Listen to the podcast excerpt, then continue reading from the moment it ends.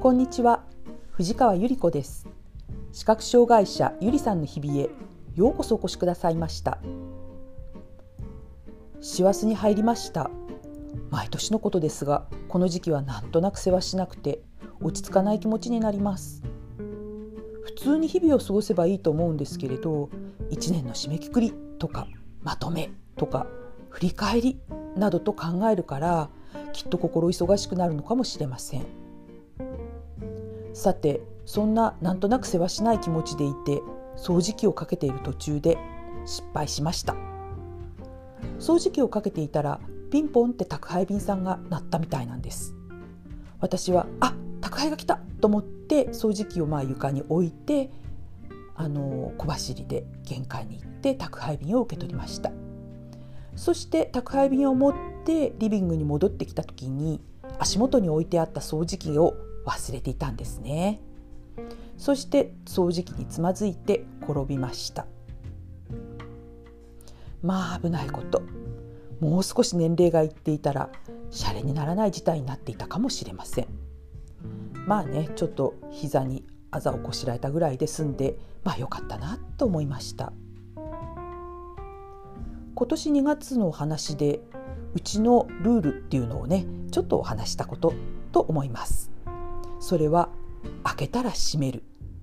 出したらしまう。ものはいつでも定位置にというお約束です。そしてまあ今年1年ねそういうことをねしっかりと意識して暮らしているうちにあそうだ床面をすっきりしておくっていうのもとっても大事だなということに思い至りました。うちはねもともと床に物を仮置きするっていうことはあまりしない方なんです。視覚障害者が分かっ視覚障害っていうのが分かった頃あの夫がねあのうちの中の小さな段差に黄色いテープを貼ってくれました。その頃ね黄色っていうのは私にとってはとても見やすい色だったのであここはちょっとね洗面所に入るところに一段ちょっと段差があるのでその段差のところの黄色いテープっていうのはあこれ危なくないなっていうふうにとても助かりました。あるいはダイニングテーブルの足のところとかヒーターを置く位置とか植木鉢を置く位置にも小さな黄色いテープをこうポツポツっと貼っといてくれてお掃除をしてちょっと家具を動かした時にまた元の位置にそのテープに沿って置くということをしました。そうすると家具がいつも定位置にあるんですね。ですから私はうちの中をとても安全に歩くということができたんです。そしてうんだんだん見えにくいというよりも見えなくなってきた時に私はちょっとね壁の面壁面というものをすっきりとさせるということに気を使うようになりました。それは、えー、慣れたうちの中でもね、うん、たまにちょっとこう壁を伝って歩く壁にあ手の甲をちょっとこう触れさせてそして伝って歩くと危なくないんですね。そこにえー、壁の面にね前に何か物を置いといて凸凹さしておくと、うん、やはりちょっとこう歩くのに不都合になってしまう。ですから壁面もすっきりとするということを、えー、工夫してやるようにしました。まあね掃除機かけの途中にピンポンなって走っていくとかね。洗濯物を取り込んでそれで安心しちゃってちょっとお茶して取り込んだ洗濯物のことを忘れてつまずく。まあねそういうことはねなるべくうん事故を起こしたくないのでね一つのことをやりきってから次へ。これとっても大事なことです。高齢となった私の父に私はいつもそれを言っていました。パパ一つのことやってから次やりましょうよ。まあその言葉をそっくりそのまま自分に返さなければいけないという事態になっております。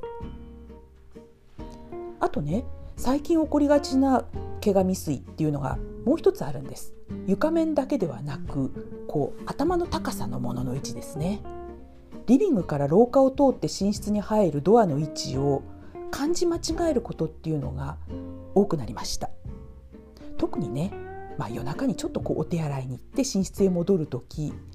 えー、この辺で入ろうと思って入ろうと思ったドアの枠のところがドアじゃなくてドアの枠だったりするそうするとごじっとこうねあの額をぶつけて痛い思いをして眠く目を吹っ飛ぶっていうこともあるんですね。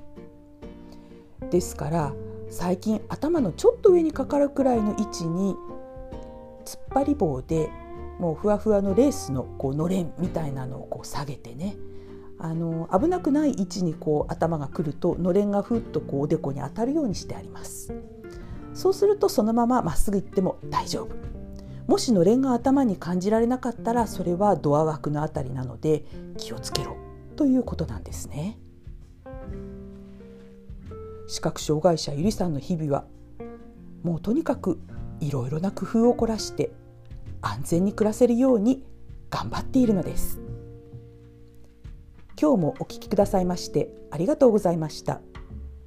皆様の日常が安全でお幸せでありますよう心からお祈りいたします。ではまた次回。